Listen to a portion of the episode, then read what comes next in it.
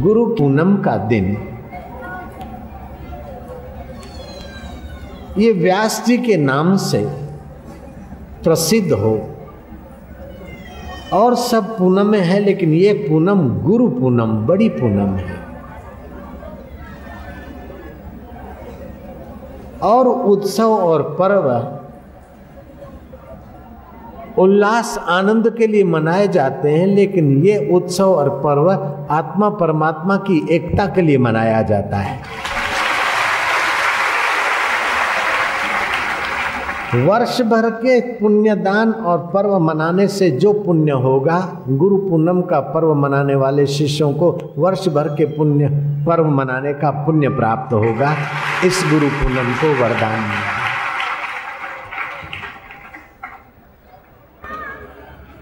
इसमें गुरु की ऊंचाई और शिष्य की श्रद्धा, गुरु की करुणा और शिष्य की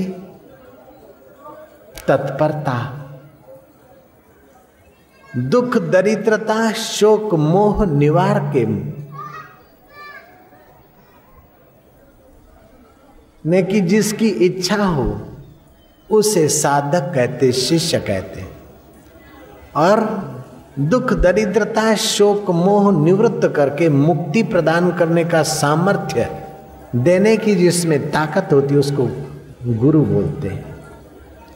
गुरु की करुणा और शिष्य की श्रद्धा दोनों के मेल को बोलते दीक्षा।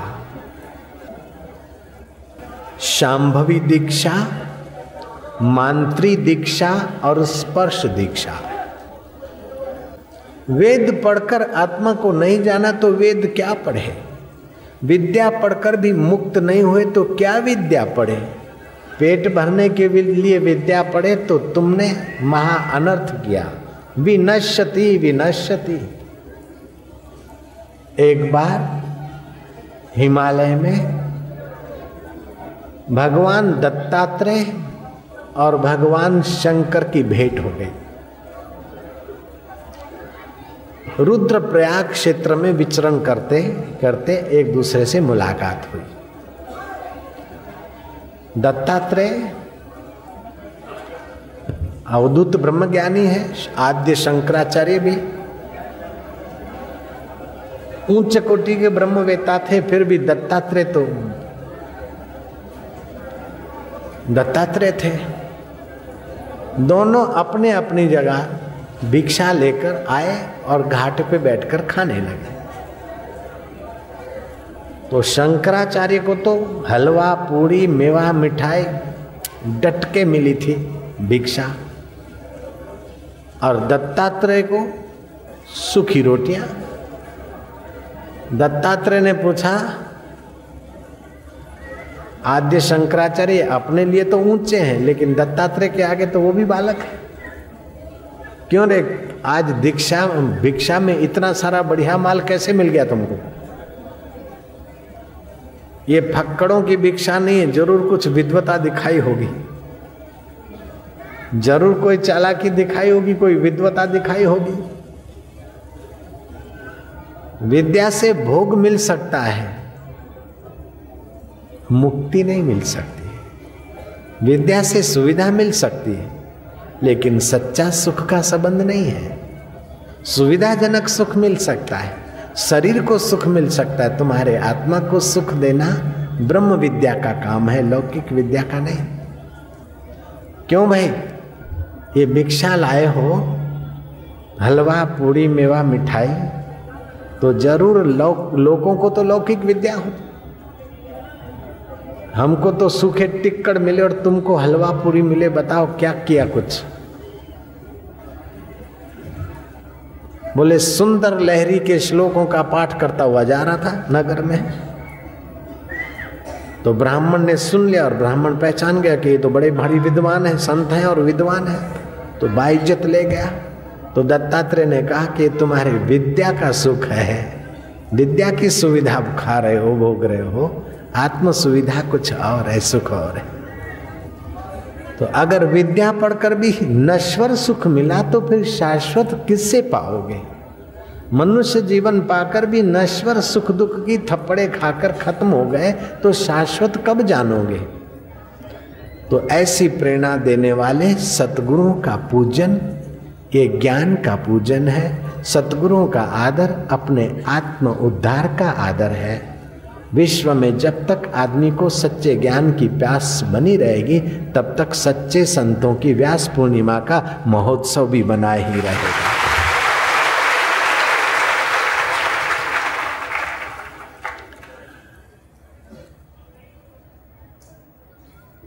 हर व्यक्ति औरों के अनुभव, औरों के कंधे पर चढ़कर ही देखता है।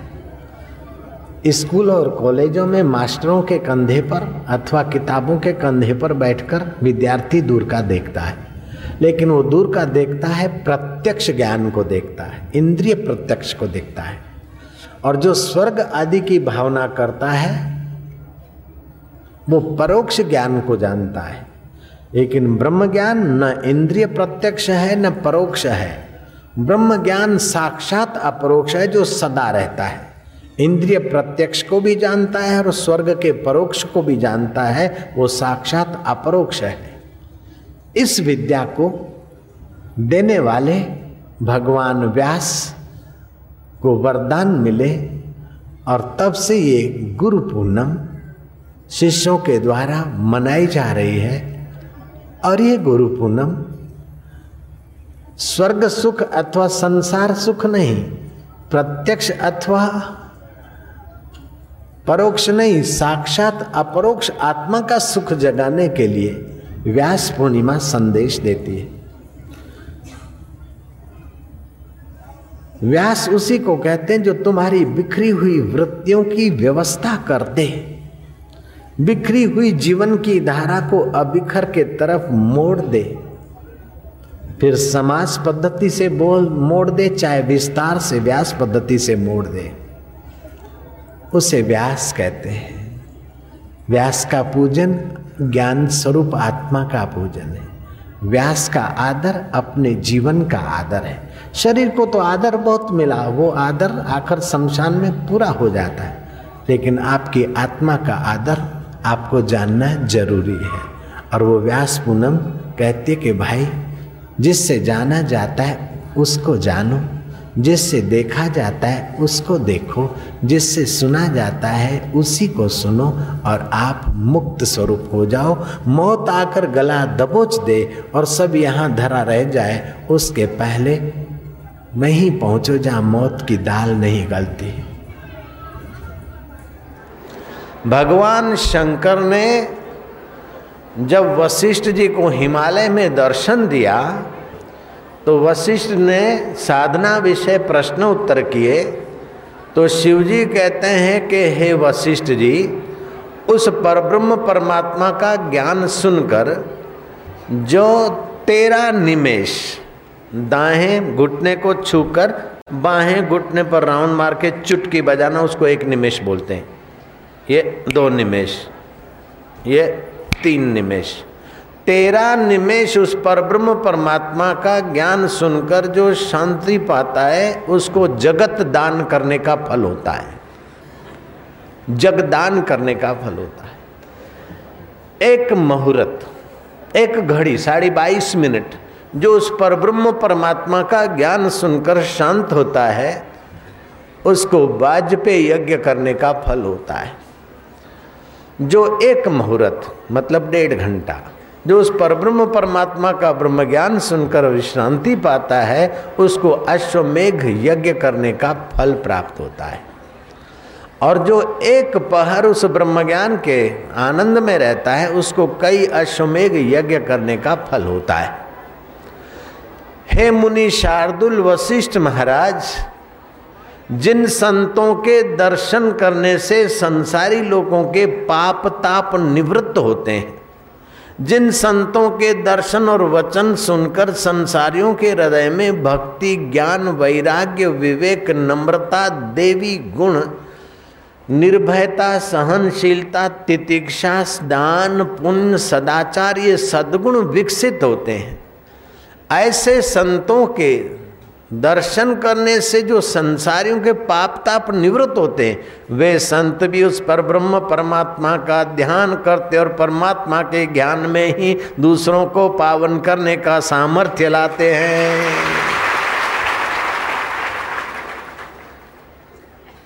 दुनिया की संपत्ति एक आदमी को मिल जाए, दुनिया की सत्ता एक आदमी को मिल जाए, और दुनिया का पूरा सौंदर्य कि पराकाष्ठा पे पहुँची हुई पत्नी और आज्ञा पालन में फ़र्स्ट नंबर आया हुआ पुत्र मिल जाए। और यश सारे विश्व में नहीं, स्वर्ग में भी हो, जैसे खटवांग राजा का, रघु राजा का स्वर्ग में भी यश था। ऐसा हो, फिर भी आत्मज्ञान के बिना पूर्ण शांति, पूर्ण ज्ञान नहीं मिल सकता है। इतना दुर्लभ आत्मज्ञान है। सौ काम छोड़कर भोजन कर लो। हज़ार काम छड़ के और स्नान कर लो। लख काम छड़ के शुभ कर्म दान पुण्य कर लो, लेकिन करोड़ काम छड़ के हरिदा ध्यान तर लो, हरिदा ज्ञान पर लो। शतम व्याय भोक्तव्यम सहस्त्रम स्नानम आचरित, लक्षम व्याय दातव्यम कोटि त्यक्वा हरि भजेत। तो हरि भजे तो हरि का ज्ञान तो चाहिए। जिसका तुम भजन करते हो, उसका ज्ञान तो पाना चाहिए। और जिस संसार के दुखों से छूटना चाहते हो, उसके प्रति वैराग्य तो चाहिए। भागवत में कथा आती है कि भक्ति रो रही उसके दोनों बेटे मूर्छित हैं। बूढ़े हो गए। इस कथा का सूक्ष्म वास्तविक, सात्विक अर्थ यह है कि अगर भक्ति करना हो तो ज्ञान और वैराग्य जवान होने चाहिए, नहीं तो भक्ति रोती रहेगी। भक्ति जिसके विषय में करते हो, उस रब का ज्ञान होना चाहिए। और भक्ति करके जिस परपंच से, दुखों से जो तुम्हें दुख देते हैं, सताते हैं, यहाँ और वहाँ का लोग बिगाड़ते हैं, उस परपंच के पोल को भी खोल दो। तो पोल खुलेगा तो वैराग्य आएगा। और सत्संग सुनेगा तो ज्ञान आएगा। पोल भी सत्संग के द्वारा ही खुलता है विकारों का। बिनु सत्संग विवेक न हो वही राम कृपा बिनु सुलभ न सोई। भगवान की सामान्य कृपा होगी तो आपको रोजी रोटी में ठीक ठाक विशेष कृपा हुई तो यश मिलेगा। लेकिन ईश्वर की जब परम कृपा होती है, तब परम पुरुष दिव्य परमात्मा का ज्ञान और सत्संग सुनने की रुचि होती है। स्वल्प पुण्यवताम राजन विश्वासो नैव जायते। जिसके अल्प पुण्य है, उस बेचारे को विश्वास ही नहीं होता कि शास्त्र सच्चा है। संत के वचन हितकारी। तो हमारे तीन संबंध है। एक जन्मजात संबंध। हम पैदा हुए और हमारे संबंध शुरू हो गए। किसी ने हमको बेटा माना, किसी ने हमको पोता माना, किसी ने हमको भतीजा माना, किसी ने हमको भांजा माना, किसी ने मेरे को भाई माना तो किसी ने मुझे साला माना। मेरे साले का जन्म हुआ, मेरे भांजे का जन्म हुआ, मेरे बेटे का जन्म हुआ। लोग मानने लग जाते हैं, एक बालक पैदा होता है, सबके यहाँ कोई ना कोई पैदा हो जाता है। बुआ भी जन्म ले लेता है ફૈબાનો જન્મ થયો દીકરો જન્મે ને તો ફૈબાનો જન્મ થઈ ગયો દીકરાને તો ખબર નથી હું જન્મ્યો પણ ફૈબાને ખબર પડી ગઈ હું દીકરો જન્મ્યો इसको बोलते जन्मजात संबंध हम बड़े हुए किसी के दोस्त हुए किसी के स्टूडेंट हुए किसी के पड़ोसी बने किसी के ग्राहक बने तो किसी के दुकानदार बने ये संपादित संबंध है। जन्मजात संबंध, संपादित संबंध। इन जन्मजात संबंधों को कितना भी संभालो, कभी नाना मरा तो कभी दादी मरे तो कभी काकी मरे तो कभी पिता मरा तो कभी पुत्र मरा, ये जन्मजात संबंध मरते रहते इन जन्मजात संबंधों में टकराव होता रहता है। कभी बाप नाराज़ तो कभी बेटा नाराज़ तो कभी पत्नी नाराज़ तो कभी कोई नाराज़। संपादित संबंध, जन्मजात संबंध, संपादित संबंध। हमने संबंध जोड़े, इसको दोस्त बनाया, इसको पत्नी बनाया, उसको पति बनाया, फिरे फिरे। ये संपादित संबंध है। तो जन्मजात संबंध में मौत होती रहती है और संपादित संबंध में मौत और ज्वालामुखी फूटते रहते हैं। कितना भी किससे अच्छा व्यवहार करो, फिर भी कुछ ना कुछ कहीं ना कहीं रग जग या खटपट होती रहती है। नहीं तो खटपट नहीं हुई, प्रेम हुआ तो मर गया तो फिर उसके चिंतन में भी मन में खटपट होती। ये दो संबंध जिसके आधार से बनते हैं, टिकते हैं और मिटते हैं, फिर दिखते हैं, वो है सनातन संबंध। ये जीवात्मा का परमात्मा के साथ सनातन संबंध है। बचपन के दोस्त का संबंध अभी टूट गया। और अगले जन्म के पिता का संबंध अभी नहीं है। दादा का संबंध टूट गया, दादा मर गए। पत्नी डाइवर्स हो गए, संबंध टूट गया। पति नाराज़ हो गए, छोड़कर चले गए, दूसरी कर ली, संबंध टूट गया। लेकिन बेटी, तेरा और परमात्मा का संबंध तो शरीर टूटने पर भी नहीं टूटता है, पति और पत्नी के संबंध टूटने से क्या हुआ? उसको बोलते सनातन संबंध। मानव माँ माना नहीं नव माना नया। जो नया नहीं है, उसे मानव कहते हैं। जय जय। जो नया नहीं है, उसे मानव कहते हैं। सृष्टि भले कोई नई पैदा हो जाए, लेकिन मानव नया नहीं है। मानव अनादिकाल से है। ऐसे परमात्मा अनादिकाल से जब से ईश्वर है, तब से जीव है। देखो, संस्कृत ने हमारे साहित्य ने कैसे शब्द रचे? इंसान नहीं बोलते। मानव, माँ माना नहीं, नव माना, जो नवीन नहीं है, वो मानव। तो नवीन नहीं हो तो आप सनातन हो। आप सनातन हो तो आपका सनातन संबंध टिकता है और नवीन संबंध मिट जाता है। कितना भी पकड़ो तो रुकेगा नहीं।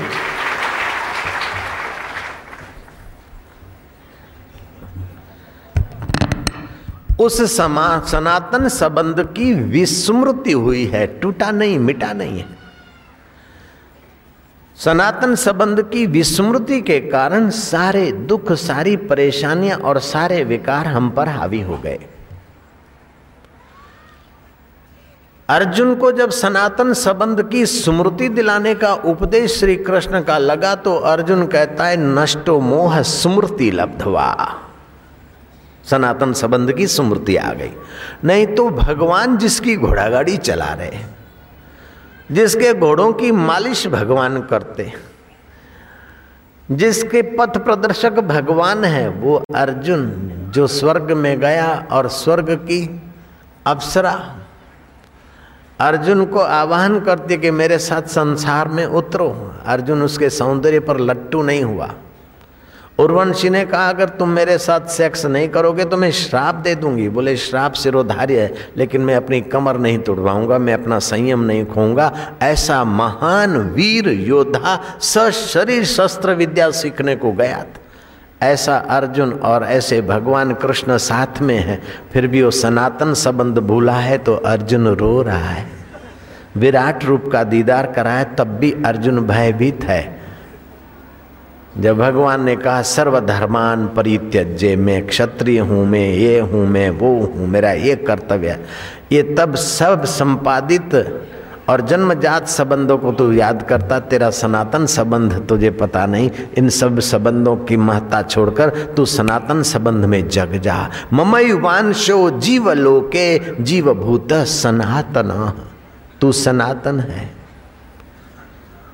वास्तव में हमारा आत्मा और हम एक है। ज्ञान ही आत्मा है और ज्ञान अजन्मा है। ज्ञान का जन्म नहीं होता। वृत्ति का जन्म होता है, सुख दुख का जन्म होता है लेकिन सुख दुख का दृष्टा का जन्म नहीं होता। ज्ञान की मृत्यु भी नहीं होती है। ज्ञान मर गया, वो किससे दिखेगा? अज्ञान से दिखेगा। ज्ञान मर गया ये अज्ञान से नहीं दिखेगा। तो ज्ञान की मौत भी नहीं होती, ज्ञान का जमनम भी नहीं होता, लेकिन ज्ञान की विस्मृति हो गई। बोलिया, जब भी आपनू, तभी होया खराब।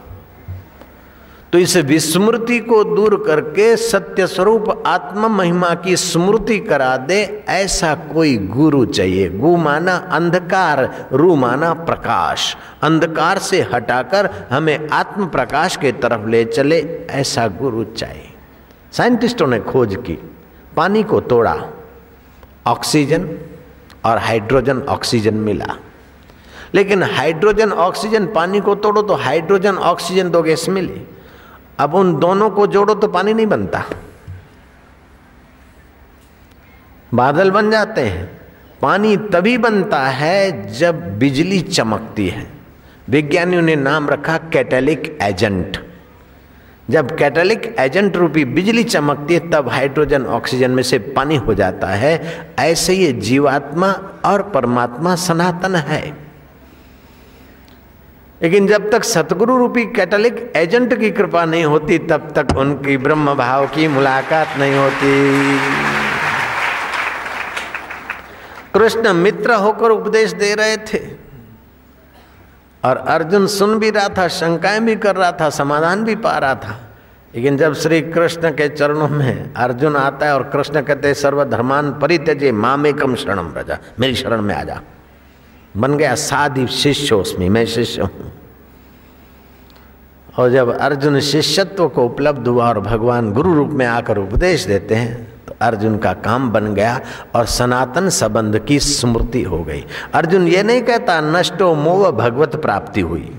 नष्टो मोह स्मृति लब्ध हुआ। कैसे लब्ध हुआ? तव प्रसादात, तुम्हारे प्रसाद से। मया अच्युत, हे अच्युत, तुम्हारे प्रसाद से मेरे को स्मृति। नष्टो मोह स्मृति लब्धवा। तव प्रसादात मया अच्युत स्थिरो अस्मि। अब मैं स्थिर हो गया। गत संदेह, अब मेरे सारे संशय चले गए। करिशे वचनम च तवा। बुआ के बच्चे पहले कहाँ था तो? श्री कृष्ण की बुआ का पुत्र है अर्जुन। बुआ का बच्चा पहले तो सुन रहा था, लेकिन जब शिष्य बना और भगवान ने गुरु भाव में आकर उपदेश दिया, अज्ञान मिटा और सारे दुख चले गए। विराट रूप के दर्शन किए, उपदेश दिए, सांत्वना मिली। नारायणी सेना का त्याग करके तूने मेरे को चाहा है तो तेरी नज़र मुझ पर है। हे बहादुर, हे वीर, हे धनंजय धनंजय धन का स्वामी। मैं इस वस्तु का स्वामी कब हूँ कि मैं इसका उपयोग करूँ? चाहे किसी को दे दूँ तो मैं स्वामी हूँ। मैं चौकीदारी करके मर जाऊँ तो मैं इसका पटावाला चौकीदार।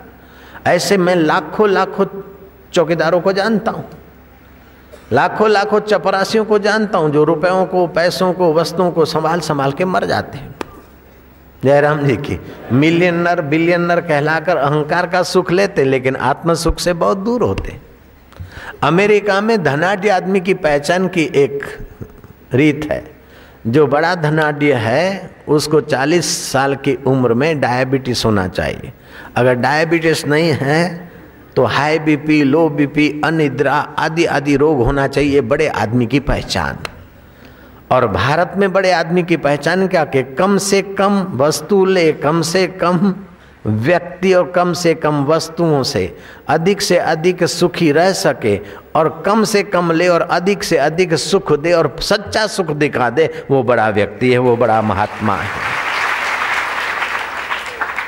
राजा जनक अष्टावकर बारह साल के और राजा जनक विशाल काय, विशाल मति, विशाल धन के धनी अष्टावकर के शिष्य बन रहे हैं। बारह साल का गुरु है और पचास साल का शिष्य है। यहाँ ज्ञान का आदर है। ये ज्ञान अद्भुत ज्ञान है। तीर्थ कितने कर ले, उपवास कितने कर ले, रिद्धि सिद्धियाँ कितनी पाले, अष्ट सिद्धि नव निधि के दाता हनुमान। रूप बदलना और व्यक्ति की परीक्षा लेना और प्रश्नोत्तर करके व्यक्ति कितनी ऊंचाई पर है, पहचान लेना, दाएँ हाथ का खेल था जिस हनुमान का। वो हनुमान ये सनातन संबंध का अनुभव करने के लिए राम की सेवा में जुड़ गया। कितना इस अनुभव की महिमा है। अष्ट सिद्धि नवनिधि है और हनुमान जी को सेवा क्या मिली? दूसरा कोई होता तो बोले, महाराज, पत्नी तुम्हारी चल गई, हम तो बाल ब्रह्मचारी। हमें तो कोई साधना का मंत्र मंत्र दो, एकांत में जपेंगे कि हनुमान जी नहीं। जिन सेव्या तिन पाया मान लग गए एक ब्रह्मचारी और स्त्री खोजने की सेवा में लग गए। लेकिन किसकी सेवा है? राम की। और राम अपने आप में जगे हुए पुरुष हैं। राम अपने सनातन संबंध से सुज्ञ है। जब हनुमान जी की सेवा से अति प्रसन्न होकर राम जी ने पूछा क हनुमंत, प्रति उपकार करूँ का तोरा? सन्मुख हो न सके मुख मोरा। मणियों की माला मोतियों की माला भी तुझे कंकड़ पत्थर लगती, इतना तू विवेकी। अब तेरी सेवा के बदले में बोले, प्रभु, आपको जो श्रेष्ठ लगे, वही दीजिए। राम जी ने कहा, श्रेष्ठ तो भाई, उपनिषदों का ज्ञान है, सनातन संबंध का ज्ञान है। हनुमान जी को ब्रह्म ज्ञान का उपदेश दिया राम जी ने। उपनिषद में कथा आती है, ओम वेद ब्रह्मा देवानाम प्रथमा ओम ब्रह्मा देवानां प्रथमा, विश्वस्य कर्ता, भुवनस्य गोप्ता, स ब्रह्म विद्या सर्वविद्यायां प्रतिष्ठाय अथर्वाय प्रतिप्राह, ज्येष्ठपुत्राय अथर्वाय प्रतिप्राह। ब्रह्मा जी सृष्टि के कर्ता हैं, देवों से प्रथम है, बाद में देव पैदा हुए। पहले ब्रह्मदेव ब्रह्मा जी हुए। और सृष्टि के कर्ता हैं, भुवनों के गोप्ता हैं, रहस्य जानते हैं। उन्होंने अपने ज्येष्ठ पुत्र अथर्व नाम के बेटे को क्या दिया? बेटे ने बोला, पिताजी, जो श्रेष्ठ हो वही आप दीजिए। बोले, बेटा, श्रेष्ठ तो ये ब्रह्म ज्ञान है, बैठ। इससे बढ़कर ये ब्रह्म लोक भी नहीं है और सृष्टि करने का सामर्थ्य भी वो श्रेष्ठ नहीं जितना ब्रह्म परमात्मा का ज्ञान श्रेष्ठ है। इस ब्रह्म ज्ञान को पाने के लिए राजा राजपाट छोड़कर सिर में खाक डाल के गुरुओं के द्वार पर बुहारी करते थे चाड़ू लगाते थे। कभी हो जाए रहमत, मिल जाए दो शब्द। कथाकारों के तो मिल जाते, लेकिन अनुभव संपन्न ब्रह्म ज्ञानी के वचन मिलते, वो काम कर जाते हैं। शेर की डाठ में आया हुआ शिकार तो विफल हो सकता है, लेकिन ब्रह्म ज्ञानी के दिल में आया हुआ भक्त कभी विफल नहीं हो सकता।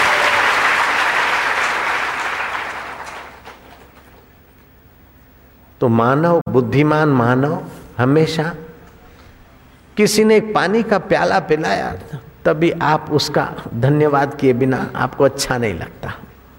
थैंक यू किसी ने राह दिखाई, धन्यवाद, शुक्रिया कहते।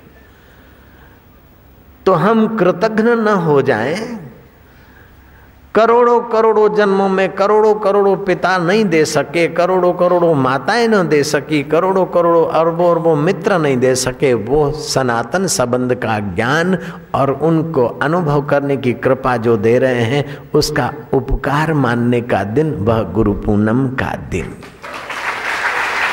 केवल उपकार मानने के लिए नहीं, अपितु पाठ बदलने का दिन, गुरु पूनम का दिन। चौथी कक्षा में तो पांचवी में आओ। हमारे पाँच शरीर हैं। ये जो आँखों से दिखता है, उसे अन्नमय कोश बोलते हैं। इसके भीतर प्राणमय कोश है। प्राण निकल गए तो अन्नमय कोश की कोई वैल्यू नहीं। प्राणमय कोश में हम जीते हैं, रात को नींद में सोए रहते हैं। लेकिन मनोमय कोश सोया है तो प्राणमय कोश होते हुए भी हम अनजान हैं, कोई आया गया। तो प्राणमय कोश के अंदर मनोमय कोश है। मनोमय कोश के अंदर विज्ञानमय कोश है, पाँच ज्ञान, इंद्रिय और बुद्धि। विज्ञानमय कोश की गहराई में आनंदमय कोश और उसकी गहराई में वो तुम्हारा सनातन संबंध है। उस सनातन संबंध की सत्ता से तुम्हारा शीतल श्वास जाता है। टकराता है, उष्ण होकर आता है। उसी सनातन संबंध के प्रभाव से तुम्हारे मन की चंचलता तुम देखते हो। बुद्धि के निर्णय बदलते उसको भी तुम जानते हो। कृष्ण ने कहा, ज्योति शाम अपनी तज्ज्योति तमसा परम उच्चते बहुत सनातन संबंध तुम्हारा कैसा है? ज्योतिषाम अपनी तज्ज्योति कृष्ण के मुँह से जो वचन निकले, वो आपके मुँह से भी थोड़े उच्चारित हो जाए। पुण्यमय वचन है, गीता के वचन है। और गीता भगवान बोलते, गीता में हृदयम पार्थ गीता तो मेरा हृदय है। गीता भगवान कृष्ण के जीवन की पोथी है। तुम कभी दुखी और परेशान होकर, हताश होकर, निराश होकर अपने को अभागा मानने की गलती नहीं करना। जितना भी दुख, विघ्न, बाधा और दुर्भाग्य की कल्पना कर सकते हैं, वो सारी की सारी कल्पनाएँ श्री कृष्ण के जीवन में कोई करना चाहे तो कर सकता है। ऐसा बेटा आया कि माँ बाप को जेल में जाना पड़ता है। बेटा आने वाला है। उसके प्रभाव से माँ बाप हथकड़ियों में है। जयराम जी की। और आते ही पराए घर छबड़ी में उठाकर लेवाया गया। और छह दिन बीते न बीते तो छाती में शरीर में जहर भरकर पुतना राक्षसी जहर पिलाने आई। ऐसा कोई अभागा बच्चा है क्या? जिसके आने से ही माँ बाप को जेल में जाना पड़े, जिसके आने से ही उसको पराए घर धकेलना पड़े, नहीं तो प्रॉब्लम क्रिएट करेगा। और पराए घर होते हुए भी उसको जहर पीना पड़ता है। फिर भी कृष्ण मुस्कुराते रहे। क्योंकि कृष्ण अपने सनातन संबंध को जानते हैं और हम लोग संपादित और जन्मजात संबंध में उलझे हुए हैं। इतने से बस हो गई होती तो गनीमत थी। एक महीने के हुए तो राक्षस आया। फिर कभी छटकासुर आया तो कभी अघासुर आया तो कभी बकासुर आया। कोई निगलने को आया, कोई अजगर होकर निगलने को आया, कोई बतख होकर निगलने को आया तो कोई राक्षस होकर उठा के ले जाने, तृणवत आया, उठा के बमंडल होकर उठा के ले भागने को आया। कालिए नाग के साथ युद्ध करना पड़ा और मामा के साथ, मामा के षड्यंत्रों का शिकार होना पड़ा। लेकिन मामा के साथ युद्ध कैसे करें? गए और मामा हार्ट फेल हो गए। मामिया बोलती, कन्हैया, तेरा कसूर नहीं है, तेरे मामे को तो उसके पापों ने मारा है। कन्हैया, तू बैठ, संकोच ना कर। इतना ही नहीं, कृष्ण तो साधु संतों का आदर करते थे। उनके पैर धोते थे ब्रह्मज्ञानी संतों के। भगवान कृष्ण। लेकिन कृष्ण के बेटे तो कृष्ण की बात भी काट देते और कृष्ण के सामने ही शराब की बोतल खोल के पीते थे, जा, तेरे को जो करना है, कर ले। हम नहीं मानते। तो बाप तो सिर कूट के मर जाए, लेकिन कृष्ण ने कभी ललाट पर भी हाथ नहीं रखा कि, हाय रे, नसीब तू कैसा है? कृष्ण सदा बंसी बजाते रहे कि, मेरा सनातन संबंध कोई तोड़ नहीं सकता और संपादित संबंध मन चाहे कोई टिका नहीं सकता। कृष्ण को पता था, इसलिए मौज में थे और हमको पता नहीं तो परेशानी में है? हारे माँ, तू चली गई। हारे पुत्र, तू चला गया। हरे बेटा, तू चला गया। अरे ये संपादित संबंध है। सागर में लहरियाँ पैदा होती है, बुलबुले पैदा होते टकराते, मिलते, झुलते, बनते, बिगड़ते हैं। ऐसा दिव्य ज्ञान जिसके जीवन में आ गया। उपनिषद कहती है, तरती शोकम आत्मवित वो शोक के दरिया को तर जाता है। यदि ज्ञाना तदी मोक्षा, जब ऐसा ज्ञान हो गया, उसी समय मुक्त हो गया। बंधनों से मुक्त हो गया, पाप से मुक्त हो गया, पुण्य के आकर्षण से मुक्त हो गया, दुख सुख से मुक्त हो गया, मान अपमान की चोटों से मुक्त हो गया।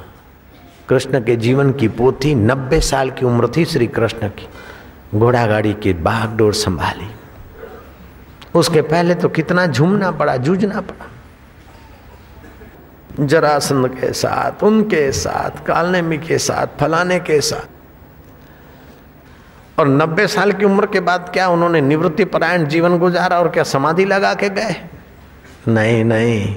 सवा सौ साल के हुए तभी भी मृग समझकर बहलिया ने तीर मारा और पैर में तीर घुसा। बहलिया मृग समझ के आया था, शिकार लेने को देखा तो ये तो कृष्ण है।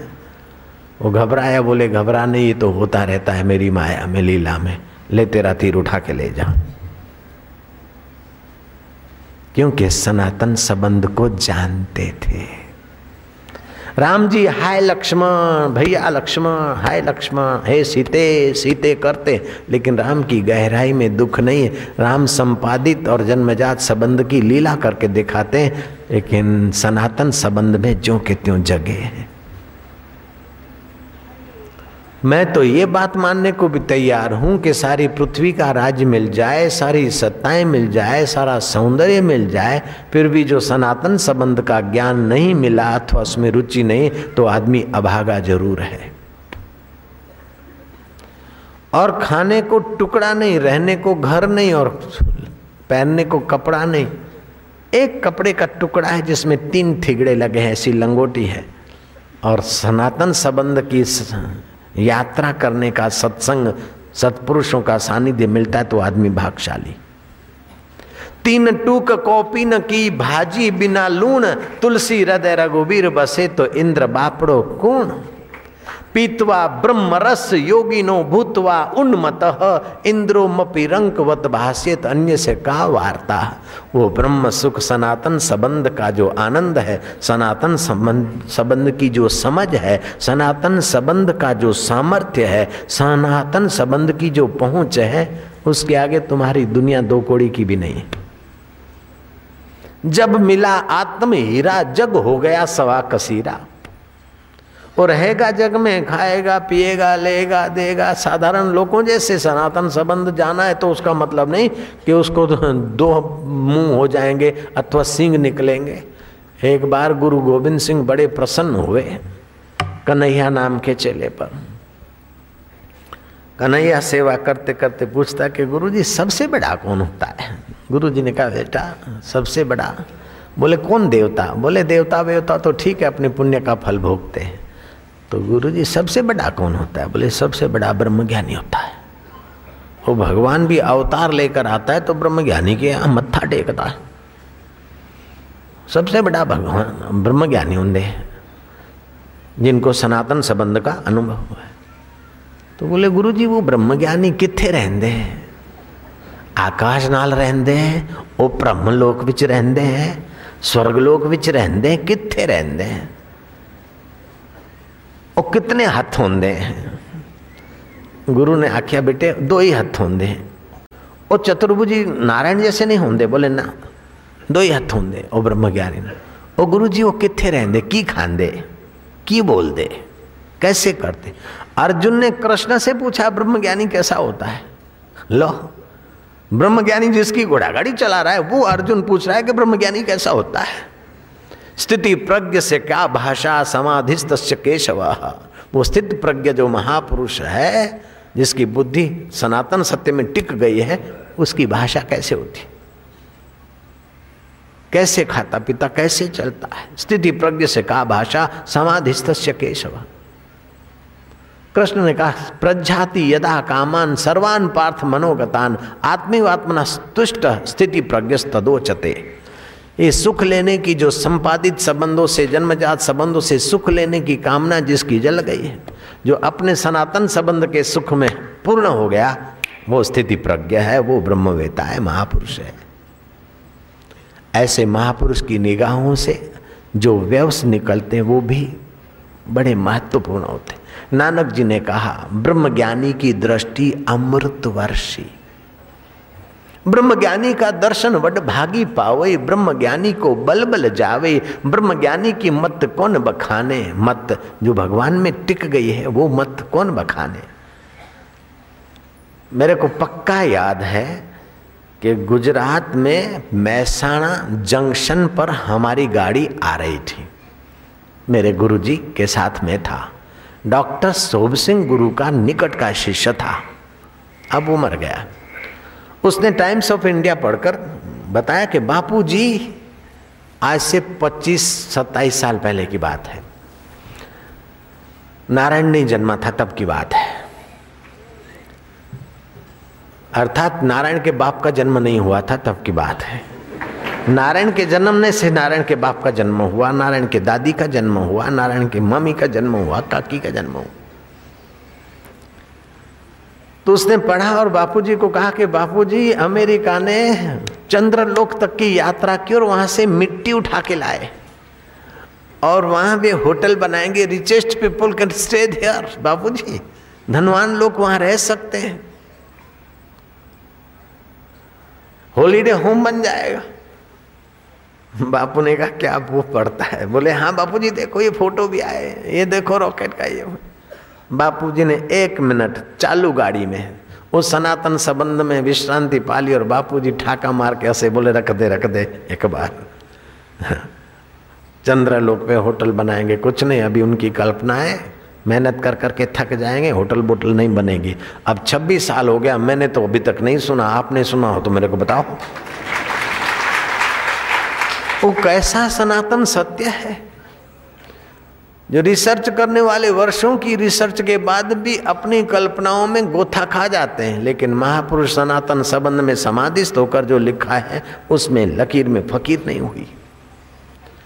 विज्ञानियों ने चिल्लाया था कि स्त्री अगर यौवन की रक्षा चाहती है तो अपने शिशु को अपना दूध न पिलाए, क्योंकि दूध भी उसके सत्व खींचता है। उसके शरीर के खाए हुए खुराक में से ही बनता है तो ऐसा प्रचार हुआ। और जो तथाकथित पढ़ी लिखी युवतियाँ हैं, वो एनिमल फ़ूड पर बच्चों को रखा। वही विज्ञानियों का रिसर्च जो घोषणा करते थे कि अपने यौवन की सुरक्षा, स्वास्थ्य की सुरक्षा चाहो तो अपने को निचोने वाले शिशु के मुँह में अपना स्तन मत दो। अब फिर विज्ञानियों को जख मार के प्रचार करना पड़ा कि मनुष्य प्राणी मनुष्य से जन्मा है, मनुष्य की अकल और पशु की अकल में फ़र्क है। तो जो मनुष्य के बेटे को जन्मजात पशु का ही दूध पिलाते हैं तो उसकी बुद्धि का विकास इतना नहीं होगा। और कुदरत ने जो शिशु पालन की ऊर्जा एनर्जी दी है उसका दुरुपयोग होने से स्तन का कैंसर और दूसरी बीमारियाँ घेरेगी। स्त्री को चाहिए कि अपने स्वास्थ्य के लिए और शिशु के विकास के लिए अपना ही दूध पिलाए। उन्हीं ने कहा था कि अपने स्वास्थ्य के लिए, अपने विकास के लिए दूध न पिलाएँ और उन्हीं को जख मार के बोलना पड़ा कि पिलाएँ, क्योंकि उनकी खोज बुद्धि तक थी और महापुरुषों की खोज सनातन सत्य में जाकर होती है। इसलिए अभी भी वही कि वही। आज से पाँच हज़ार दो सौ बीस वर्ष पहले श्रीमद भागवत लिखने वाले व्यास जी ने लिखा कि कलयुग का प्रभाव बढ़ेगा। तो साधु संत एकांत गिरी गुफाएँ छोड़कर शहरों में आएँगे, नगरों में आएँगे और वहीं अपने मठ मंदिर बनाएँगे। वो पाँच हज़ार वर्ष पहले तो कल्पना भी नहीं कर सकते थे कि ऐसा होगा। लेकिन अब देखो हो ही रहा है तुम्हारे सामने है। अपनी गिरी गुफा तो क्या छोड़ा? अपना डेरा छोड़ के भी थे आए? कलयुग का प्रभाव बढ़ते बढ़ते यहाँ तक चला जाएगा कि कन्या 11-12 साल की होगी और वो मासिक धर्म देखने लगेगी। हालाँकि उस जमाने में 20 साल के बाद होता था मासिक और उस जमाने में ये कहना विरोध मोल लेना था कि 12 साल की लड़की और माँ बनने की क्षमता है। कई अखबारों में सुनते हो 11-12 वर्ष की लड़की कन्या माँ बन गई। और ऐसा भी जमाना आएगा कि जो अभी गृहिणी घर में ही रहती है, वो बाजारों में सेल्समैन करेगी, धंधा, व्यापार, नौकरी एक करेगी। और वो भी जमाना आएगा कि खुले आम जुगाड़ होगा, लॉटरी सिस्टम सरकार के तरफ़ से खुले आम जुगाड़ कराया जा रहा है। जयराम जी की, खुले आम गौ मास बिकेगा। और राजा प्रजा के शोषक होंगे। अब कोई कोई सज्जन हो, आप जैसे सत्संगी हो, उनकी बात नहीं है आम आदमी की बात। जयराम जी की। जो पाँच हज़ार दो सौ बीस वर्ष पहले, उस समय ऐसी कोई कल्पना भी नहीं कर सकता है, लेकिन व्यास जी ने लिखा। कहने का तात्पर्य है कि व्यास पूर्णिमा व्यास पूर्णिमा का मतलब जो हमारी वृत्तियाँ बिखरी है, उनको सुव्यवस्थित करके हमारे सनातन संबंध के तरफ़ ले जाए, उसे व्यास कहते हैं। समासेन व्यासेन, कृष्ण कहते हैं, मैं विस्तार से, व्यास का अर्थ दूसरा होता है, विस्तार से। विस्तार से अथवा समाज से। हमारे सनातन संबंध के तरफ़ हमको आकर्षित कर दे आलादित कर दे, आनंदित कर दे, ऐसे महापुरुष को आज भी व्यास गद्दी पर देखकर हम व्यास की स्मृति में उनको प्रणाम करते हैं। दुनिया का प्रथम आर्ष ग्रंथ ब्रह्म सूत्र भगवान व्यास ने बनाया। समास ग्रंथ। बहुत लंबी बात और छोटे थोड़े शब्दों में, सूत्रों में कह दी। उसको समास पद्धति बोलते हैं। और थोड़ी बात समझाने के लिए विस्तार कर दिया, उसको व्यास पद्धति बोलते हैं। और बिखरी हुई वृत्तियों को ठीक जगह पे लगाने की व्यवस्था कर दे, उनको व्यास बोलते हैं। बिखरे हुए जीवन को जीवनदाता के तरफ़ लगा दे, उसे हम व्यास कहते हैं। तो व्यास ने जब महाभारत पंचम वेद ग्रंथ तैयार किया विस्तार से भागवत चार श्लोक का है और विस्तार करके अठारह हज़ार श्लोक बनाए और आज भागवत की कथा सुनकर हज़ारों दिलों में शांति, लाखों दिलों में शांति, करोड़ों दिलों में भक्ति का संचार हुआ। ये व्यास जी की देन है। व्यास जी ने जब ये पंचम ग्रंथ बनाया महाभारत तो युद्ध की बात, व्यवहार की बात, कर्म की बात, धर्म की बात, तप की बात, व्रत की बात, संसारी गृहस्थी को कैसे जीना चाहिए? कि वो नम्रता संयुक्त व्यवहार करे। अपने कमाई का दसवां हिस्सा शुभ कर्म में लगाए।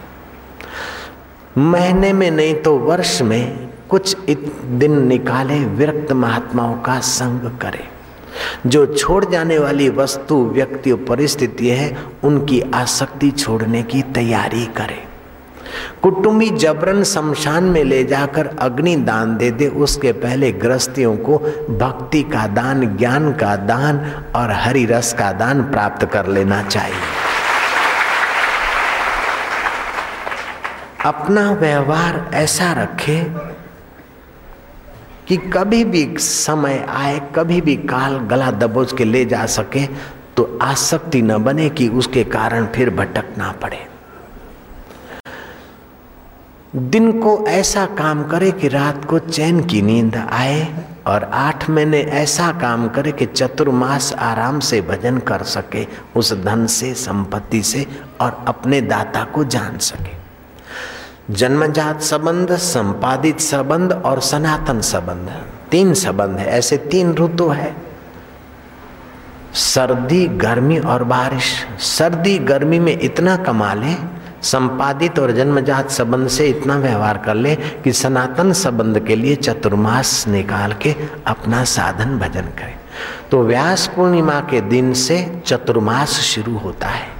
साधु संत एकांत जगह में रहकर उपनिषदों का अध्ययन करते, जप ध्यान करते और दूसरों को प्रसाद बांटते। और गृहस्थी भी उन दिनों में पुण्यमय श्रावण महीने में व्रत पर्व है, कुछ आध्यात्मिक कमाई करते हैं। व्यास जी के इस महाभारत के पंचम वेद रूपी ग्रंथ के गुण और ब्रह्म सूत्र की महिमा जानकर देवता प्रसन्न हुए और वरदान दिया कि व्यास, तुम जुग जुग जियो।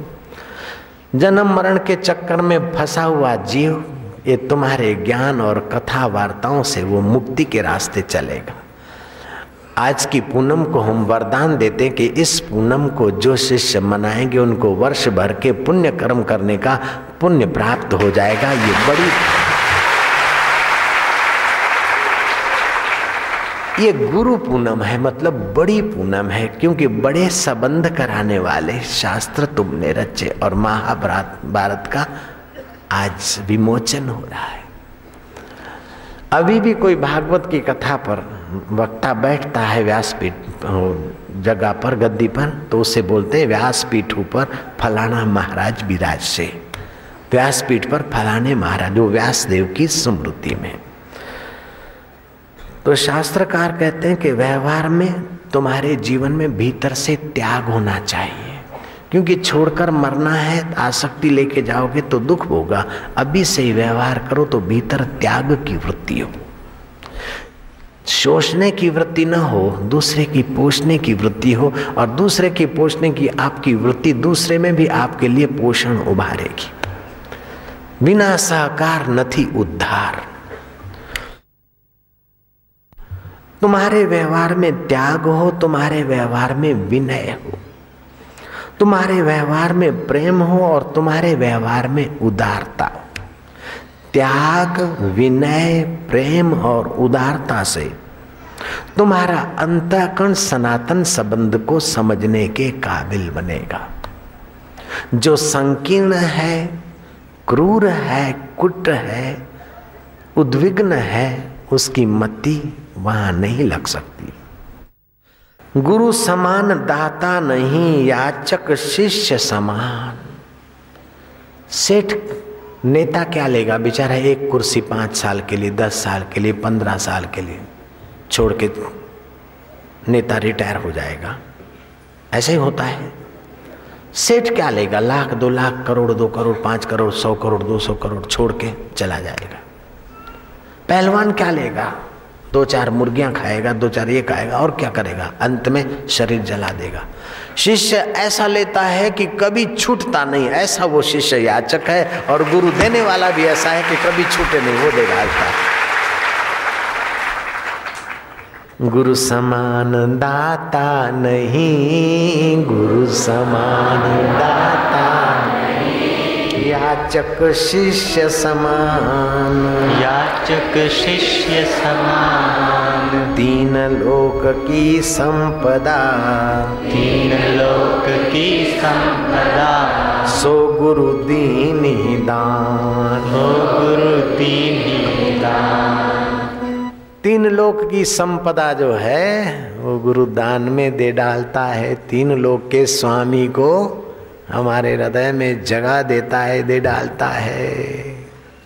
ऐसे गुरुओं को, चाहे फिर व्यास के रूप में हो, चाहे दत्तात्रेय के रूप में हो, चाहे आद्य शंकराचार्य के रूप में हो, चाहे नानक और अमरदास के रूप में हो,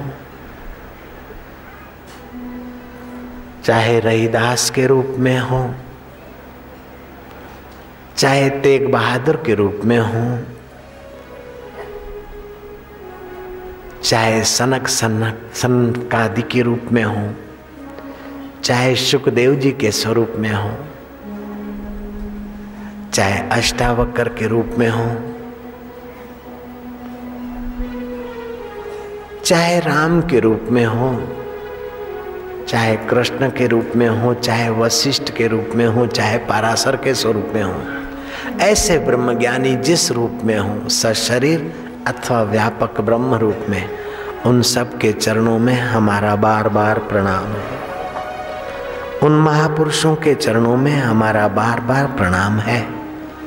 हे दयालु महापुरुषों, हे अकारण कृपा बरसाने वालों, इस व्यास पूर्णिमा के निमित्त देने को तो हमारे पास क्या है?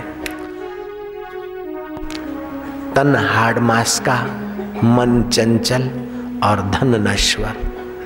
हम क्या देंगे तुमसे जो लेना चाहते हैं, उसके बदले में हम क्या दे सकते? फिर भी इतनी प्रार्थना करते हैं कि हमारे हृदय में आपके प्रति श्रद्धा बनी रहे। आपका अनुभव हमारा अनुभव हो, ऐसा हमारा हृदय खुला बना रहे। आपकी करुणा और कृपा के हम अधिकारी बने रहे। हम यही आपसे मांगते हैं, दाताओं से तो मांगा जाता है, हम देंगे क्या? फिर भी कहीं निगुण न रह जाए, इसलिए पत्रम पुष्पम देकर अपने मन को संतुष्ट कर देते हैं। तुम्हारे नाम की जय बोलकर अपने जीव को पवित्र कर देते हैं। तुम्हारे वचन सुनकर सुमरण करके अपने कान पवित्र कर लेते हैं और तुम्हारे अनुभवों को दोहरा कर हम हज़ारों अंतकरण पावन हो जाते हैं। गुरुर ब्रह्मा गुरु विष्णु गुरुदेवो महेश्वर गुरु साक्षात् पर ब्रह्म तस्मै श्री गुरवे ध्यानमूलं गुरोर्मूर्तिः पूजामूलं गुरोपदं मन्त्रमूलं गुरोवाक्यं मोक्षमूलं गुरोकृपा अखण्डमण्डलाकारं व्याप्तं येन चराचरं तत्पदं दर्शितं येन तस्मै श्रीगुरुवे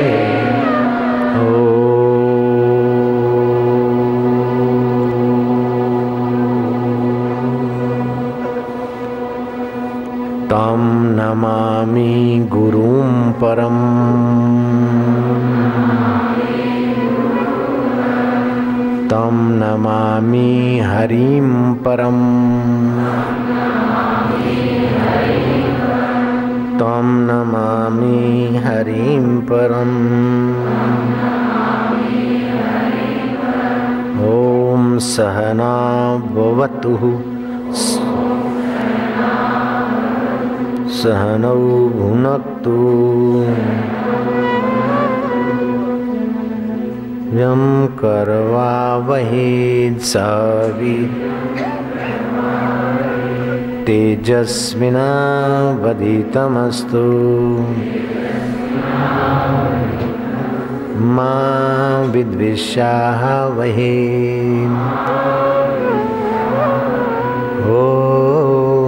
शांति शांति शान्ति